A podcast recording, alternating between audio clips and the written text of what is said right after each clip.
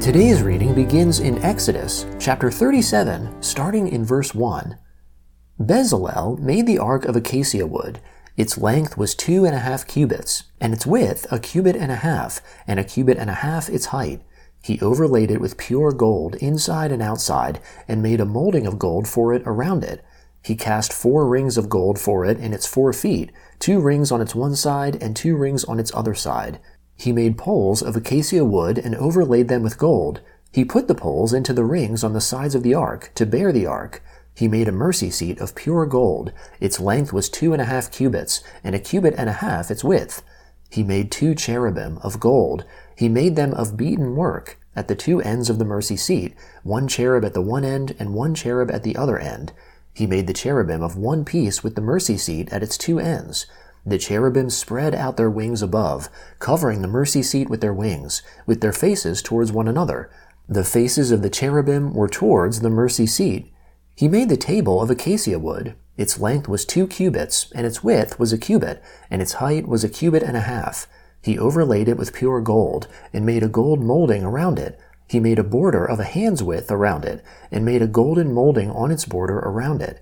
He cast 4 rings of gold for it, and put the rings in the 4 corners that were on its 4 feet. The rings were close by the border, the places for the poles to carry the table. He made the poles of acacia wood, and overlaid them with gold to carry the table. He made the vessels which were on the table, its dishes, its spoons, its bowls, and its pitchers with which to pour out, of pure gold. He made the lampstand of pure gold. He made the lampstand of beaten work. Its base, its shaft, its cups, its buds, and its flowers were of one piece with it. There were 6 branches going out of its sides. 3 branches of the lamp stand out of its one side, and 3 branches of the lamp stand out of its other side. 3 cups made like almond blossoms in one branch, a bud and a flower, and 3 cups made like almond blossoms in the other branch, a bud and a flower. So for the 6 branches going out of the lamp stand. In the lampstand were 4 cups, made like almond blossoms, its buds and its flowers, and a bud under 2 branches of one piece with it, and a bud under 2 branches of one piece with it, and a bud under 2 branches of one piece with it, for the 6 branches going out of it. Their buds and their branches were of one piece with it. The whole thing was one beaten work of pure gold. He made its 7 lamps, and its snuffers, and its snuff dishes of pure gold. He made it of a talent of pure gold, with all its vessels. He made the altar of incense of acacia wood. It was square. Its length was 1 cubit, and its width 1 cubit. Its height was 2 cubits. Its horns were of one piece with it. He overlaid it with pure gold, its top, its sides around it, and its horns. He made a gold molding around it. He made 2 golden rings for it under its molding crown, on its 2 ribs, on its 2 sides, for places for poles with which to carry it.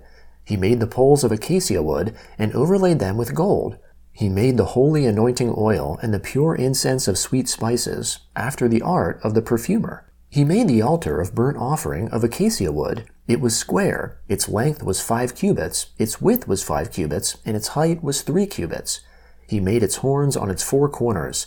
Its horns were of one piece with it, and he overlaid it with bronze. He made all the vessels of the altar, the pots, the shovels, the basins, the forks, and the fire pans. He made all its vessels of bronze. He made for the altar a grating of a network of bronze, under the ledge around it beneath, reaching halfway up. He cast 4 rings for the 4 corners of bronze grating, to be places for the poles. He made the poles of acacia wood, and overlaid them with bronze. He put the poles into the rings on the sides of the altar, with which to carry it. He made it hollow with planks.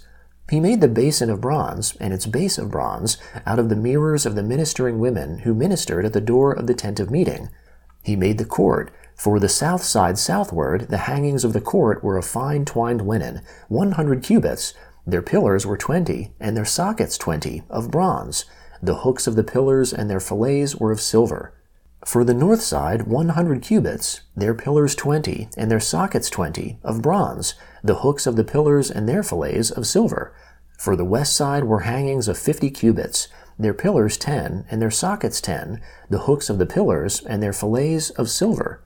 For the east side eastward 50 cubits, the hangings for the one side were 15 cubits, their pillars 3, and their sockets 3, and so for the other side. On this hand and that hand, by the gate of the court, were hangings of 15 cubits, their pillars 3, and their sockets 3. All the hangings around the court were of fine twined linen, the sockets for the pillars were of bronze, the hooks of the pillars and their fillets were of silver, their capitals were overlaid with silver. All the pillars of the court had silver bands. The screen for the gate of the court was the work of the embroiderer, of blue, purple, scarlet, and fine twined linen. 20 cubits was the length, and the height along the width was 5 cubits, like the hangings of the court. Their pillars were 4, and their sockets 4, of bronze, their hooks of silver, and the overlaying of their capitals, and their fillets of silver. All the pins of the tabernacle and around the court were of bronze. These are the amounts of materials used for the tabernacle, even the tabernacle of the testimony, as they were counted, according to the commandment of Moses, for the service of the Levites, by the hand of Ithamar, the son of Aaron the priest. Bezalel the son of Uri, the son of Hur, of the tribe of Judah, made all that the Lord commanded Moses. With him was Oholiab, the son of Ahisamach, of the tribe of Dan, an engraver, and a skillful workman, and an embroiderer in blue, in purple, in scarlet, and in fine linen. All the gold that was used for the work in all the work of the sanctuary, even the gold of the offering, was 29 talents and 730 shekels, according to the shekel of the sanctuary. The silver of those who were counted of the congregation was 100 talents, and 1,775 shekels, according to the shekel of the sanctuary, a becca a head, that is, half a shekel, according to the shekel of the sanctuary, for everyone who passed over to those who were counted from 20 years old and upward, for 603,550 men. The 100 talents of silver were for casting the sockets of the sanctuary, and the sockets of the veil, 100 sockets for the 100 talents, 1 talent per socket. From the 1,775 shekels he made hooks for the pillars, overlaid their capitals, and made fillets for them. The bronze of the offering was 70 talents, and 2,400 shekels. With this he made the sockets to the door of the tent of meeting, the bronze altar, the bronze grating for it, all the vessels of the altar, the sockets around the court, the sockets of the gate of the court, all the pins of the tabernacle, and all the pins around the court.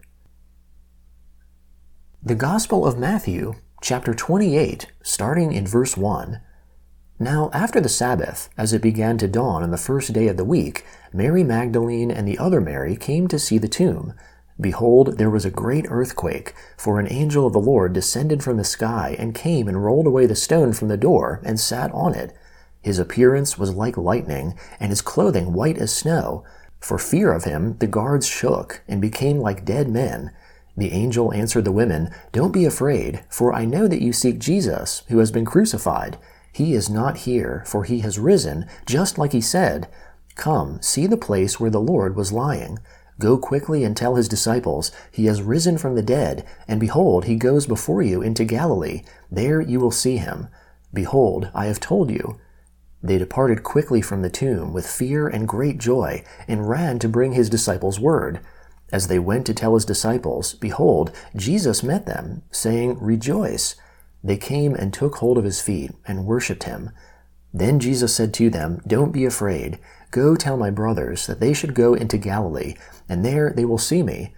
Now while they were going, behold, some of the guards came into the city and told the chief priests all the things that had happened. When they were assembled with the elders and had taken counsel, they gave a large amount of silver to the soldiers, saying, "Say that his disciples came by night and stole him away while we slept. If this comes to the governor's ears, we will persuade him and make you free of worry." So they took the money and did as they were told. This saying was spread abroad amongst the Jews, and continues until today. But the 11 disciples went into Galilee, to the mountain where Jesus had sent them. When they saw him, they bowed down to him, but some doubted. Jesus came to them and spoke to them, saying, "All authority has been given to me in heaven and on earth.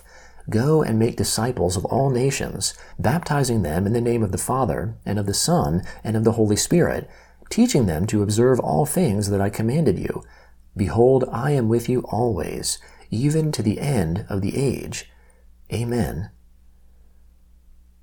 Psalm 34, beginning in verse 11. Come, you children, listen to me. I will teach you the fear of the Lord. Who is someone who desires life and loves many days, that he may see good? Keep your tongue from evil and your lips from speaking lies. Depart from evil and do good. Seek peace and pursue it.